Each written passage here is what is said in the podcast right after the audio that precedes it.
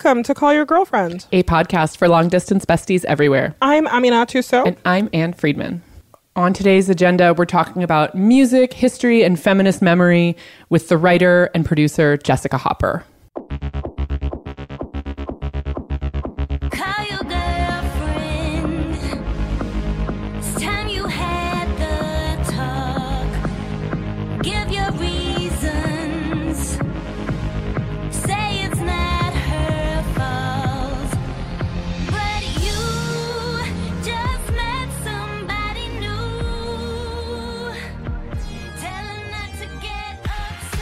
How's the book writing going? Uh, don't even pretend your brain isn't fried too. Maybe your brain isn't fried too. Maybe you're maybe you're doing great. My brain definitely is on fire, but uh, you know, I'm just trying to conserve my energy. So in in the interest of conserving energy, we have another amazing guest this week who is doing the hard thinking for us. I talked to the author, producer, and journalist Jessica Hopper, whose writing I read going back to like early days of blogging, like early internet days, and um, you will hear us talk about this in the interview, but one reason why I wanted to have her on the podcast is that she is I think the only person in my life who is was a total stranger to me, um, just someone whose work that I read, and at a personal low point, I wrote her an out of the blue email, like I said, total stranger, and just like said a bunch of personal stuff about my life. Like I have no idea. This is not behavior I condone. This is like not something I have done before or since. I basically emotionally vomited into her inbox even though we had never met and had no relationship. And she wrote me like, you know, a not overly belabored but like a very kind and considered email back. And fast forward like 10 plus years we are now friends. And i don't know i think about that moment a lot of like look like d- did did i have access to her or a right to kind of demand a response? Like absolutely not. Do i think that everyone should be out here emotionally barfing into strangers inboxes? I do not. But it's kind of a sweet story that like worked out very well. And we are like i would i would say i consider her someone to be a, a kind of a colleague i've never worked with. Do you have those people in your life Yes, so many, so many like good people in my life. And I think that there is also just something about knowing that you, you know, you're like paddling like somewhere in the same like river, but you never see each other. That makes it like extra sweet. parallel kayaks Yes, parallel kayaks, but you never, but you never see each other. Um, well, if you are not familiar with her work, uh, Jessica Hopper is the author of the anthology, The First Collection of Criticism by a Living Female Rock Critic. Um, amazing title. Love it. And, Love it. uh, you got to create your own mythology. I- it's good. Trust me when I say like that. When I still remember the moment when I realized that's what she was calling this collection of her criticism, and I was floored. I was like, "This is so brilliant." Um, she is also the author of the music memoir Night Moves. Um, and you can hear her as the host and executive producer of season two of the KCRW podcast Lost Notes, which is all about untold stories in music. And she's also currently at work on her forthcoming book, uh, No God But Herself A Critical History of Women in American Music in 1975. Woo! Uh, so, Love it. So here's Jessica. Hi, Jessica. Welcome to the podcast. Hi, Ann. Thank you so much for having me. so much. Um, I have to tell you that I was explaining to a friend last night how I knew you. She was asking. How how do we know each other? Well, I I sent you an email responding to like a personal post you had written on your blog that spoke to me. And it was, I went back and looked it up today in anticipation of this conversation. What did I say? I remember you were writing to me asking for life advice. It was maybe in the middle of the night. Jessica, fix my life kind of an email. and what did I tell you? Well, hang on. So before we read it, though, I will tell you that I was explaining this and I was like, but you know, but so I really looked up to her for a long time and I still look up to her, but also we're friends. And, and Beth was like, oh, so she's a Piro, like a peer and a hero. And I was like, yes, she's a I Piro. love the word. A Love the lies in you. Like, Did you ever know you're did my you hero? Ever know? Did you ever know that you're my Piro? And you are. um, okay, hang on. I'm going to find this email. The gist of it was like, I wish I hadn't waited so long to really give it my all and try to be a writer. That was the gist of the section of your blog post. And I was feeling very much that way. And also, I was feeling like like um, men in particular in my life were not supportive of that goal, and I think that was another thing that you had mentioned. You had mentioned people who were supportive of that. Yeah, I think because also at that time, I think right, right, maybe right around the time that you wrote me, I'd started dating the man that is now my husband, and many of the people that I had, many makes it sound like there was a lot. There's just like a few central assholes. The men that I had dated before my husband were people who wanted to keep keep my ambition small. It doesn't make any sense to me now as a full grown dinosaur of 43. Like young me being with dudes who were like, you know, your vocabulary is intimidating to my friends. Like, you gotta, like, Sorry, shouldn't laugh at that, but no, but like, and I was like, no, no. But then I'm still with him for another year or whatever, um, because I still had so many sort of psychic on ramps for for those bad feelings and those bad men into my life.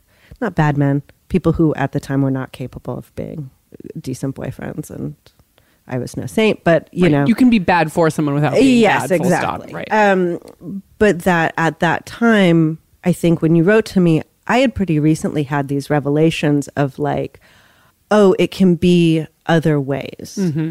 I can be in partnership with someone who really sees me and, and kind of facilitates a kind of boldness in the world who sees that that my ambition is not a threat to them.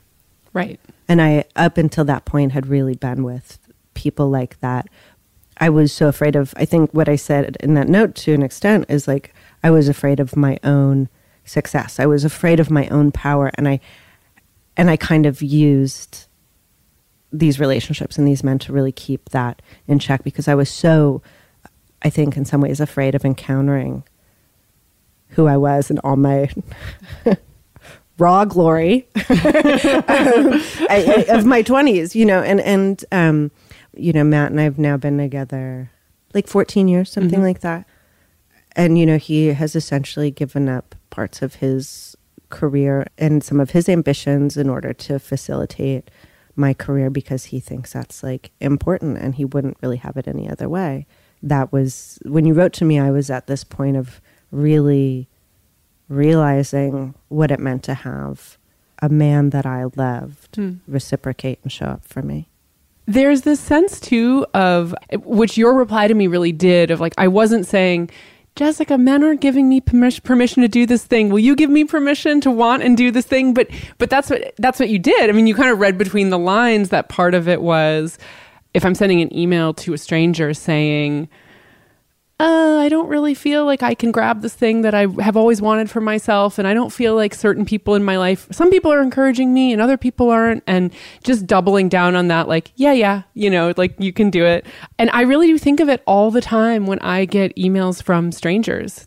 Like, I feel very far from the person who sent you that email, which is in some ways great. But also, I don't really want to, I don't want to lose touch with that either, of like, it, it does sometimes take an outside affirmation. You know, one of the things that I think about whenever I get an email from a stranger, and sometimes people, you know, want something very particular.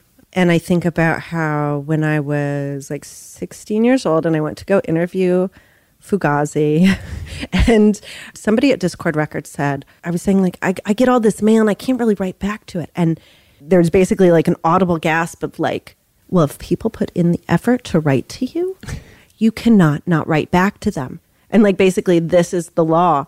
And so I still think about that because I also think about all the people that I've written letters to over the years and people who I've made sometimes strange and desperate overtures to myself. And I even I even thought about it this morning because I was hanging out with my friend Alex Pappademas when I was pregnant with my son, and I was so uh, my my first son, and and I was so desperate for dollar or two dollar a word work because I was pregnant and just couldn't hustle to the degree that I was. You know, I was supporting my husband who's still in school, and a kid and like, you know, on nine cents a word, like weekly rates. And I had been asking men that I knew for like, can you help me with an introduction to somebody at GQ or like wherever these places where even like a small, some small front of book interview with some nominally famous person or a listicle Right. literally is my rent. And no one would share their contact with me. And then I wrote to Alex, who I like maybe just barely knew. Mm-hmm. And he told me later, he was like, You just seemed kind of desperate in the email. And he wrote me back this super long, detailed email about how to pitch the New York Times Magazine and mm. who to pitch at GQ for what part and what they look for. And he was somebody who was doing cover stories for them and, you know, all this stuff. And it was like, he was like the good man that unlocked that that world but i always think about how somebody just taking the time to reply to an email from a so desperate pregnant lady about how to get in gq front of book i mean it changed my life. It changed the course of my life for two years. I could support my family because i started just doing one or two pieces every couple weeks and it was like the difference between writing for hours and hours and hours and hours and doing something that was like small and paid a half decent wage. Um, so I don't know, not to be like just just trying to pay it forward, Ann. No, but I mean, but I think I have intuited that, and I really do think about. I mean, I couldn't remember the substance of this exchange till I went to look for it today, but I did remember it was highly emotional, and I didn't know you, and I had no business sending you a highly emotional email and expecting a reply, and you sent a very gracious one. So I think that I think about that when I take time and reply to people now. And sometimes I literally do when they're like, "Thank you so much." I'm like, "Please reply to other emails that you get like this in the future." sometimes I actually just say that. We more recently had an email exchange about the shocking gaps in both of our knowledge of shit we should know about women's output in the world, like women artists or women thinkers, and um, Our progenitors. Yes, I can't. I can't remember for sure, but I think the inspiration for that conversation was this podcast, "The Last Bohemians." Oh, I really savored that. Like I, I started powering through a couple of these episodes, and they're really. Um, I'd really encourage any of anyone listening, if you enjoy this podcast, you will also enjoy The Last Bohemians. Yeah, please describe the premise. So it's it's basically these edited interviews with women who I think are primarily 60s, 70s, 80s. I think the oldest person on the show is like 92. And they are women who were, most of them are, are sort of at the vanguard of doing some interesting thing. And some of them just led really creative, kind of strange lives. And the interview sort of follows them through these, you know, the detours and contours of their artistic or, or personal lives, but really how they came up and how they became who they were and not so much as achievements and failures and things like that, but it's really kind of like this is who I am. And some of them are like, you know, women talking about their sexual conquests of famous men in the 60s and then other ones about you know what was like artistically fulfilling to them and what their artistic practice is like in their 80s and i was like oh my god i'm so hungry for this. And i mm-hmm. also i'm so aware of being so divorced from a lot of these just histories and narratives and, and the work of these women because I think there's so many ways that culture, I think, really proactively works to cut us off from those histories and those narratives because it keeps us sort of in these spaces of like reinventing reinventing the wheel, being detached from historical activism. We're like, how do I locate like the lineage of what I'm doing culturally, personally, whoever, and you're just forever having to dig for those people, mm-hmm. like people who are not going to be remembered in a way that is kind of like algorithmically served up to us by culture. Sure, or institutionally protected Oh my with like God, retrospectives Yeah. or you know even the kind of like venerating magazine profile yeah, of like these are people yeah. who are not. We're just not being served content on women who are in their 80s. like, the market is thirsty yes.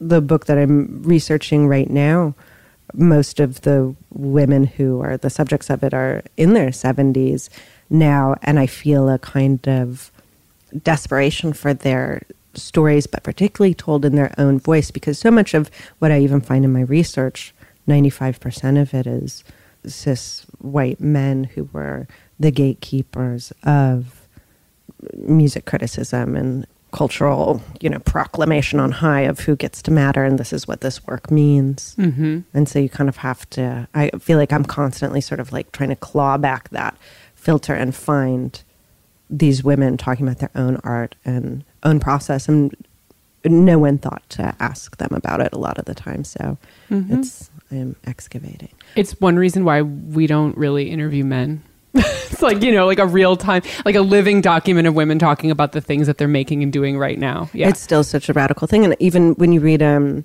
do you know this book, A Jury of Her Peers? yes. I think about that book a lot. It basically starts, you know, at the founding of America, essentially, who were the women who were allowed to publish and what did they write about and what was their deal, and just sort of moves forward. Um, and so it's a history of women writing in America for about 400 years. And you just see how recently it was that women were able to put their own names on books. And you're like, whoa, just the simple fact of me publishing a book is like, this is still a big deal. Like in the broader scope of, of this history, and, and reading books like that for me have been really nutritive, but also sometimes as, you know, I'm someone who goes to the library and the bookstore and I'm forever, this is the thing I do when I feel stuck in my writing is I count how many people are not who- in the, in the music book section, I count the people who aren't white male authors writing about canonical white male artists. And it's like, you know, like on a like a good bookstore, that's like maybe like seven or eight books that aren't that. And that motivates me to be like, all right, just keep moving, get your shit together. Come on. Like, not to say that like my work is part of like some grand solution, but it it helps me kind of keep broader perspective on what I'm doing to just keep moving with Well, it. I'll say your book is part of a grand solution. I'm allowed to say that. Okay. Um, well, and I, I want you, I feel like for people who are listening and don't know, you should talk about the title of your collection because it's directly relevant to this experience of looking for and not finding certain people represented. In 2015, my second book came out, and it is an anthology of about 15 years of primarily my criticism called The First Collection of Criticism by a Living Female Rock Critic. And even though it is not exactly, that is not entirely true, I kept being told when I wanted to make this book, and I had talked about it for a couple of years of like, I want to do an anthology of my work. I've been writing for a really long time, and I have all this work that's sort of scattered to the wind, and I feel like I want to put it together because I read books by men that are that all the fucking time, and um, and I kept being told, well, there's no precedent. Like Chuck Klosterman is not a precedent, or Bob. They're like, look, we've been making this like- mistake a long time and we'd like to keep making it. keep letting us iterate it into infinity. Um, like I don't count in the same realm of this, and after a couple of years of that, I was so suitably pissed off by it. But also going like, yes, these works do exist, and they're by you know women in the UK in the '80s, and you know other people who've come before me that have done this sort of work, and you're by saying there's no precedent, you're also erasing their work. So the title was really sort of like it was at once like a fuck you, mm-hmm. and it was also. I mean, I really just didn't want anybody who was coming after me, coming up alongside me, to be fed this same line of shit about why their work couldn't exist. Mm-hmm. Maybe this is a tool to somebody, but also to just be like, literally every single month, two books on the Beatles and Bob Dylan come out over and over again. And like, I mean, those bands are perfectly fine, but That's not the issue. this is not the issue.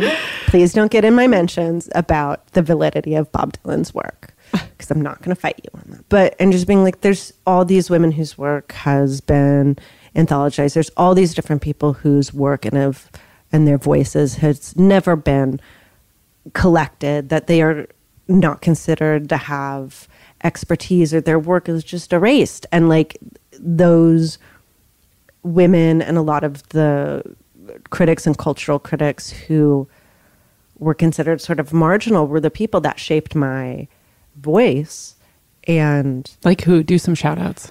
in particular, there was a woman named Terri Sutton who was the pop critic at the weekly paper when I was a teenager. And I thought because, oh, we have this pop critic here at City Pages who's a woman who's writing feminist criticism, that must mean that like every city has one. And then I found out later she was like literally the only one at the time. Everyone Uh, did not have a Terri no, Sutton. no, it was like Ann Powers and Terri Sutton were Yeah. like the, the and and I still think about things that she wrote that I read as a teenager that made like a huge impression on me. You know, her rejecting certain canonical dudes that have been sort of shoved down our throats and then instead, you know, is being like fuck the Rolling Stones, Marianne Faithfull people, you know? and like I was like, yeah, this is it, you know? And it was sort of the first time that I was really encountering work that centered um, people who otherwise people said, oh, you know, Marianne Faithfull is just like a groupie that lucked into this record or whatever. And instead saying like, here, no, this person's doing this is this is the real art going on here. And would this other band even exist if it wasn't for these women? And I was like, yes. you know, and it was such a revelation to me. And then it sort of um, also there was a book called Rock She Wrote that was uh, Ann Powers and Evelyn McDonnell, I believe, were both the editors on that. And my mom worked at the newspaper and brought me home like a galley of that book. And I was like, oh, there's like a whole lineage of women doing this thing that I'm really interested in. And at the time, I was like just a teenage rat girl doing a fanzine in my bedroom on my typewriter. And I was like, oh, this is like a thing women do. And I didn't realize, like, you know, there's only like two books like that ever. Well, but also though, even knowing that there's one or two suddenly puts this thing that you're doing in your bedroom on your own in contact with a thing that is bigger. And I mm-hmm. think that is really important in terms of seeing it as important. Like it's it's very like understanding that this is a thing that respected professionals do in and the that there's a history of it going Yeah. back to the 70s where I was like, oh, those books and those people function to say, you know, we've been here all along. Mm-hmm. But I think there hasn't been enough opportunity for those folks to continue to be celebrated, to be rediscovered, to have their voices sort of come in from the margins. Well, I wanted to ask if this impulse kind of against erasure, if there's a link directly between that and this book project that you're working on right now. Oh, I think for sure. So the the book that I'm working on right now is called No God But Herself, and it's about women in music in 1975. I get a chill just hearing that title. uh, it is 1975 is the year that a lot of women artists start to have charting hits and success of, of various definition with songs and material that they wrote culled from their own lives. They are singing it themselves.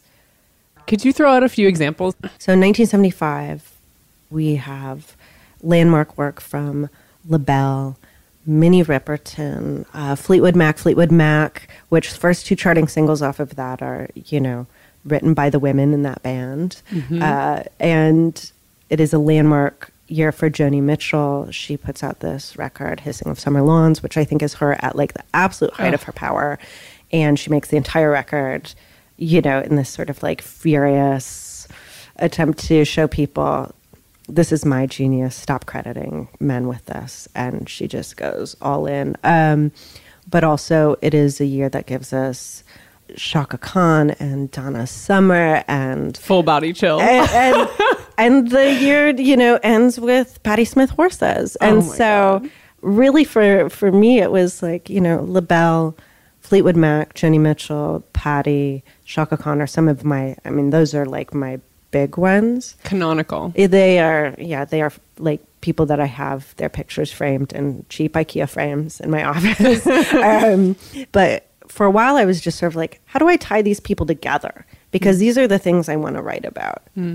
And at some point, I was I was reading this kind of whatever book about Fleetwood Mac, and it talked about 1975, what that year was for the band, and about how Over My Head became um, the first top 20 rock song written by the woman who sang it And I was like, no, that's too late. I mean, part of that is also because the rock charts were pretty new. Rock as a format was pretty new.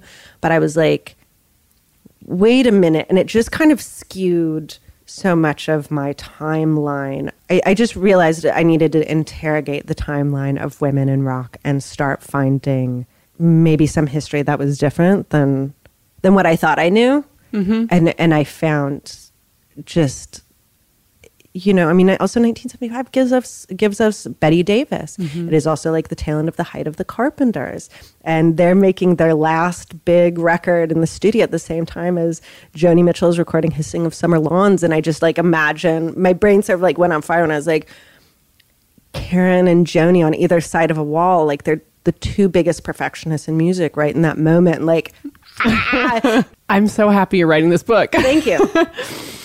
I am too. The thing that kicked my ass into finally getting my proposal done was I was looking up an email address of someone as we keep going back to these like ancient emails. the archive. Dude, never truly flesh out the Gmail. I know some people are inbox zero, but like, You know, it is my most valuable. I truly think about my Gmail and all the data therein is my most valuable, like my most valuable possession. and so I went back to this email, it's maybe 2012, 2013 that I'd written there. And I was like, yeah, I'm going to get around to my Joni like 70s lady book when I have time for the proposal. I was like, it's been five fucking years, bitch. Get it together. like, find the time. My husband just agreeing to take care of our kids like nonstop for the summer and take them on trips to see our grandparents and all this stuff so I could just be alone and unimpeded. He's a real champ. I mean, look, like who gets to make any incredible art without a supportive, No, like family presence in their lives? Like, no, I don't know how people do it. right. And also the fact that like doing work like this is not sumptuously capitalized. You know, I mean, it's like it's but, and I, sacrifice. I, I, I, I mean, one of the things that really kicked my ass being, no, no, no, you gotta, you gotta hurry the fuck up.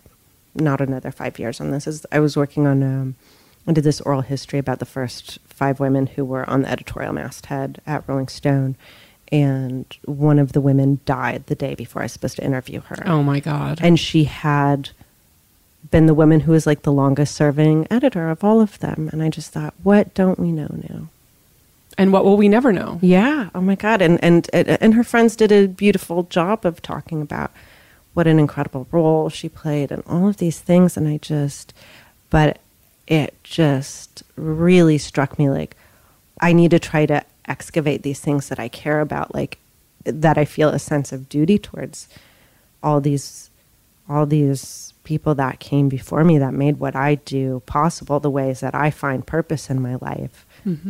So much has to do with my work, for better or worse. Um, but that, um, and and I want their stories. I if if I have a platform to dig into these things, like I fucking owe it to them, mm-hmm. so that we can have a history. yeah like you can you can rattle off the names of women who came before you and say this is why their work is important to me but the the level of you know not having those women or their work be examined figures like i think is a really interesting thing as mm-hmm. well right? Like I, I knew every artist that you mentioned as having you know important work come out in 1975 but have i meaningfully engaged with criticism of those artists' work that kind of puts it in the context of the time in which it was produced, that um, lets me really understand what they were not just you know th- the notes they were trying to hit, but like what they were really trying to say with that body of work. And the answer is I have almost nothing for you. Um, and, and I- most of those, uh, many of those women don't have uh, memoirs. Mm-hmm. Uh, I mean, Linda Ronstadt does, but so much of it is about horses she has loved, and that's the story she wants to tell, and that's great. I love should not laugh at that, but also, man, um, and some of them have documentaries and and some of them the legacy we know is so oftentimes you know particularly in the case of Betty Davis who I think is just finally starting to get some due that isn't purely she was Miles Davis's wife. Mm-hmm. And people assume that's why she got to make records you know and she was self-producing. And she was doing these incredible, beautiful outfits that were designed by this guy that then later went on to do LaBelle's outfits and Kiss's outfits and and you know some of Bowie's suits. And like she was just like out there so far ahead of everybody else that I think she's just starting to have her work and her legacy understood in part because of people like Jamila Woods and Solange and folks who have revivified mm-hmm. her work and said this is this is who came before me. This is this is someone who endowed me with some creative permission. Right. They cite it. yeah. and and that's just the very beginning. Like we can't mm-hmm. just like be like okay well solange has acknowledged this person so now they are. Mm-hmm. No no no okay and then we need some books and we need some deeper scholarship to fully put betty davis where her work belongs canonically. We need mm-hmm. to like crack that fucking nut open and put her in there and not just have it be here was the famous man that meant we had to pay attention to her. Right. And yeah, it's it's why when I think about sometimes the stereotypical criticism that older generations of feminists have that like younger feminists don't know their history or are not fully clued into what it's taken to get to where we are today.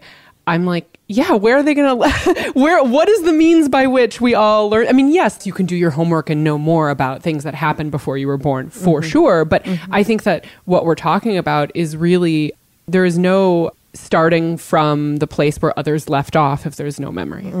One of the things that I came across in, in my Betty Davis research, for example, is that she felt really competitive towards LaBelle. LaBelle were blowing up and they were also wearing spacesuit kind of attire and, um, you know, feeling, feeling some maybe kind of squeezed out by the attention that they were getting because their their records were were like really coming around right at the same time and their hits relative Betty Davis doesn't quite have hits certainly not to the degree that LaBelle does but um and some of these things and and looking even going sort of zooming out on that and going well there was all these people that were saying well there can only be one woman like this. There can only be one artist like this. One And- sexy futurist, like Yeah, groundbreaking and- black woman, and and it's going to be Patti LaBelle. Guys, all right, there can only be one, and it makes me also think immediately to you know these sort of like manufactured I- idea of like we can only have Beyonce or Rihanna, mm-hmm. and what one of them is the you know sort of at the the peak, and and that all the different ways, all the different mechanisms and and things culturally, historically within music that have perpetuated these totally fucked up ideas that have then shaped women's careers and legacies um, and and our understanding of them because there could only be one. And that's thus and thus how it's been for fucking ever you know? And and how much that shapes our, our narrative sense of like who we're inheriting pop music from and and all of that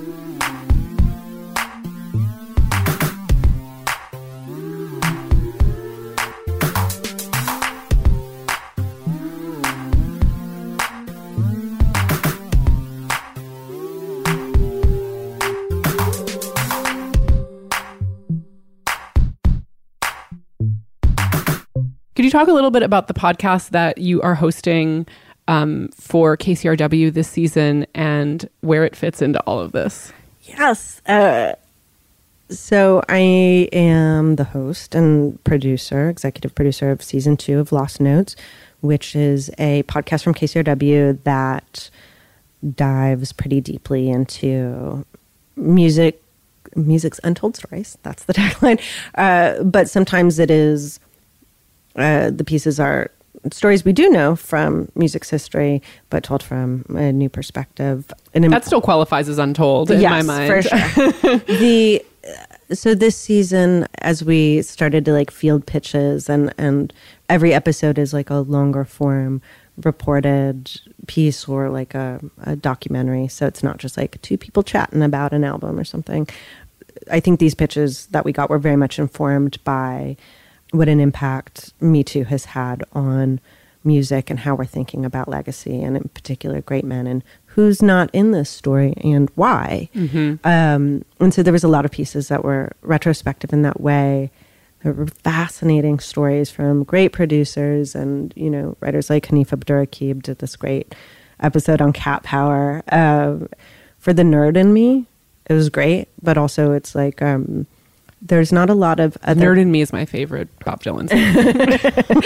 that, um, that that I think there's a lot of stories that are going untold and unreported within music journalism, music media in particular, because like where can you dig, dig into like a big historic piece that's also kind of a report and that's also probably an essay and it doesn't have any peg to the news and maybe the person in the story's been dead for 15 years or hasn't had a new album out. yeah or is just someone who like Yeah. is not you know not gonna heat up that that seo um or whatever but these are stories that are still super important and also like there's just so many music music writers and journalists and producers who are like really a lot of people coming from really different backgrounds and perspectives and, and being able to bring so much of that into their reporting it was just I'm just super stoked. But there's also um, a lot of the episodes aren't just like, oh, we're digging back into history,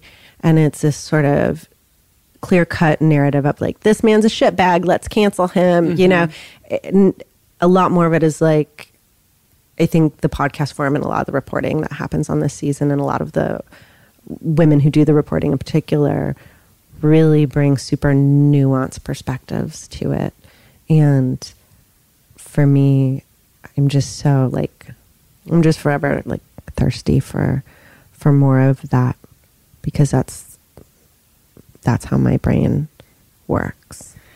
I I feel like and maybe please correct me if I have this wrong, but I feel that if I were going to pick anyone who is equipped to be a guide through how to think about modern standards in politics and like how do we expect people to comport themselves um, and apply that to art forms or things that like are so venerated that they've wormed their way into all these corners of culture. It's not just like, oh yeah, throw out your one album or get rid of that DVD and tear up the movie poster, you know. and then we're pure we're we're karmically pure right, exactly. A lot of your work really grapples with what's awful about things we love and what do we love about things that maybe are 95% awful or you know not to not to affix a percentage but you know um i mean because i think there's a positive aspect right of like oh this person was really groundbreaking and so you know you have to understand it was a different time then and that's why they're so amazing. But sometimes it's like oh it was a different time then and they are still fucking horrible for this thing that they did and like trying to parse um some of that Oh yeah, absolutely. That wasn't a a question, I'm just- now I'm rambling. More of a comment than a question, but um, Joni Mitchell is is kind of one of the people that's at the centerpiece the, of the book that I'm working on, and Joni Mitchell in the '70s and beyond is at some points hugely problematic. She's truly a problematic fave. Both an nth degree of problematic and nth degree of fave. Um, you know that it was like she had some really deeply fucked up stuff that she did. And you know uh, sort of most famously or infamously is you know on uh, her 1977 album don juan's reckless daughter she appears in blackface. And it's not just that she appears in blackface on that and and sort of sees herself as someone who can try on blackness and and really considers herself someone who's been so marginalized as a beautiful white woman who lives in Bel Air that she she has the the soul of a black man And um, she has some super fucked up ideas and does some totally fucked up things and doesn't just wear this, doesn't just wear blackface on the cover.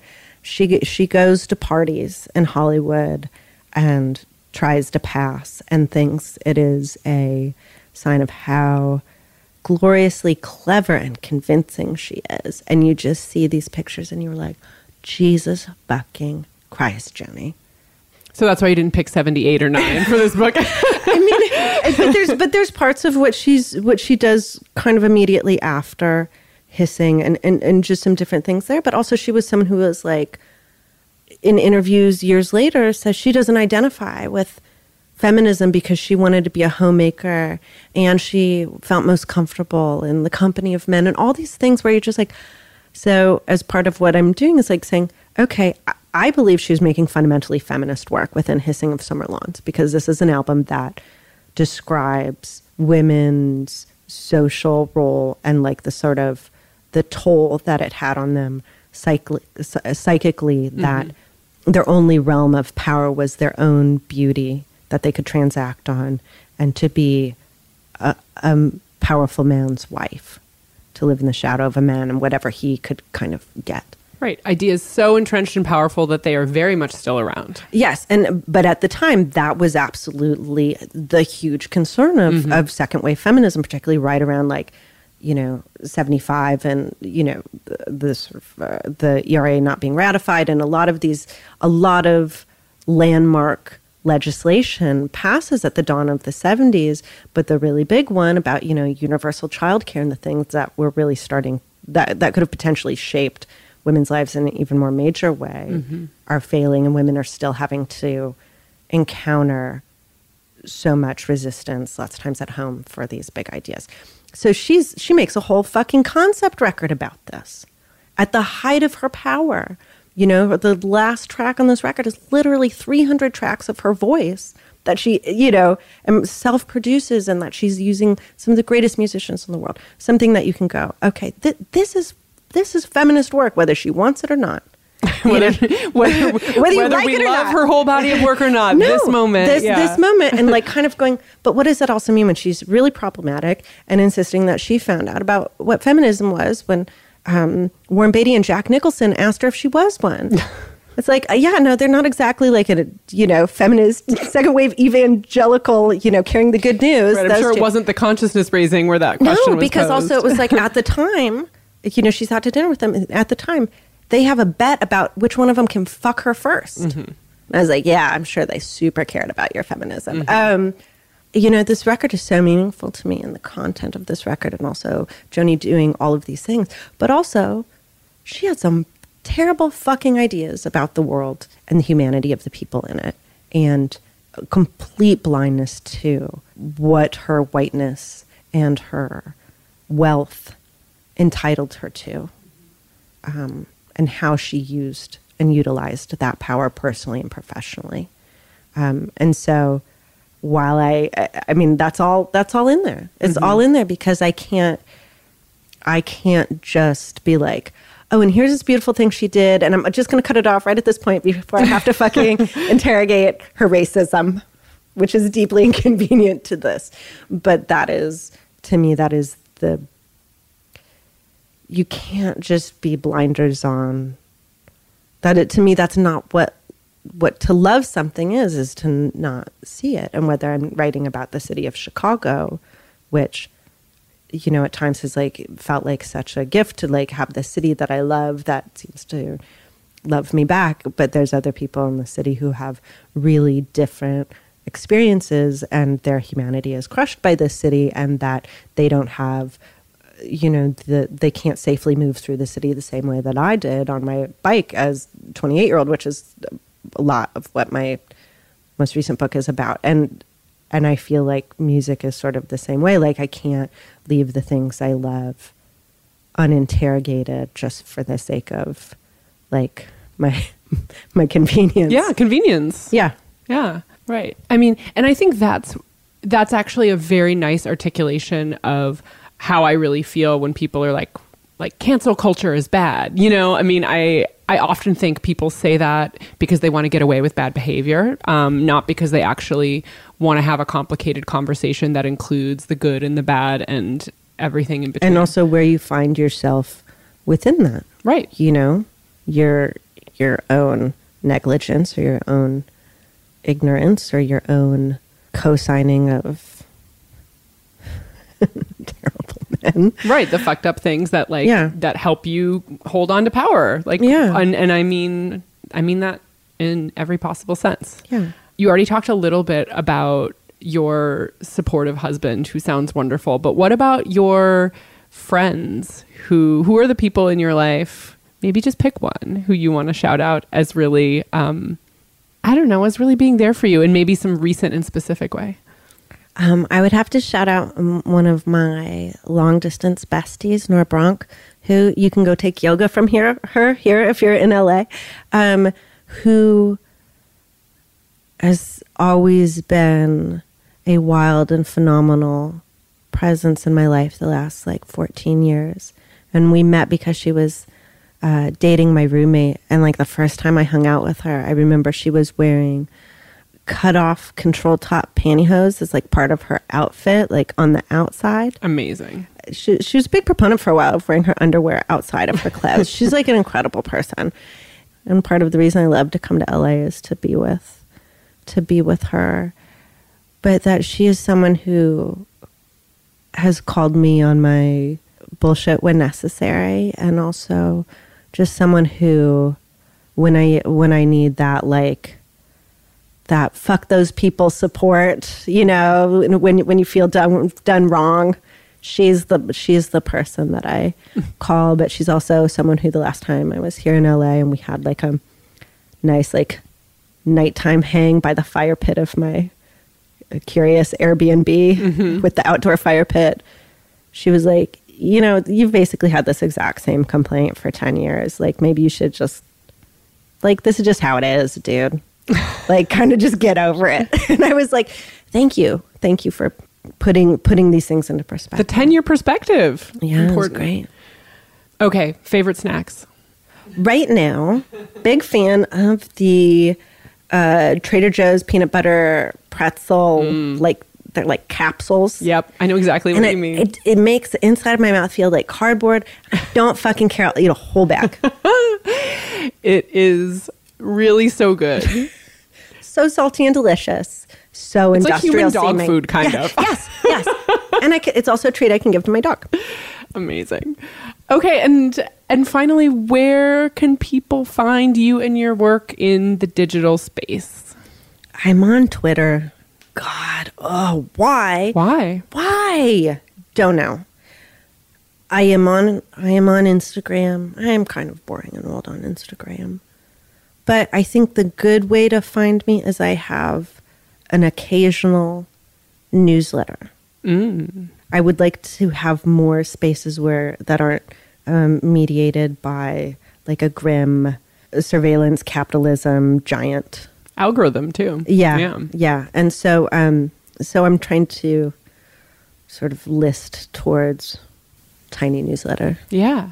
And can they find that on your website? That you can you can go to my website, and it is also linked through my Twitter. Though I just don't advise. Just if you can not be on Twitter. Is your website jessicahopper.com? It is jessicahopper.org. Jessicahopper.com uh, is the Jessica Hopper that she's like a dance instructor. She's also in Playboy, and she also made a cameo in the Red Shoe Diaries. She has Not had you.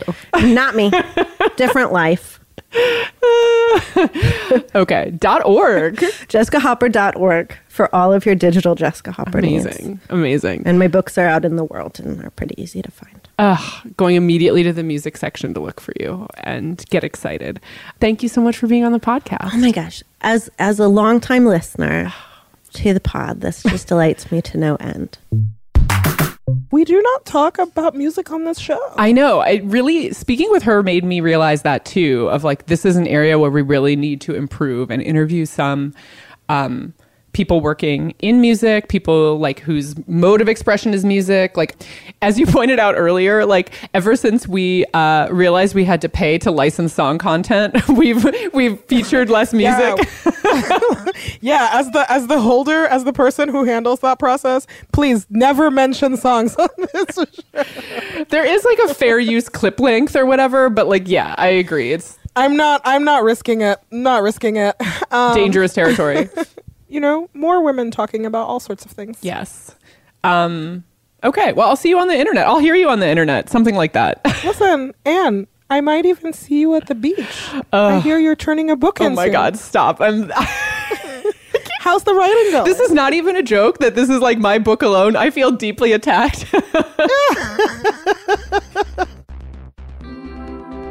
You can find us many places on the internet, callyourgirlfriend.com, Apple Podcast, Spotify, Stitcher. We're on all your favorite platforms. Subscribe, rate, review, you know the drill.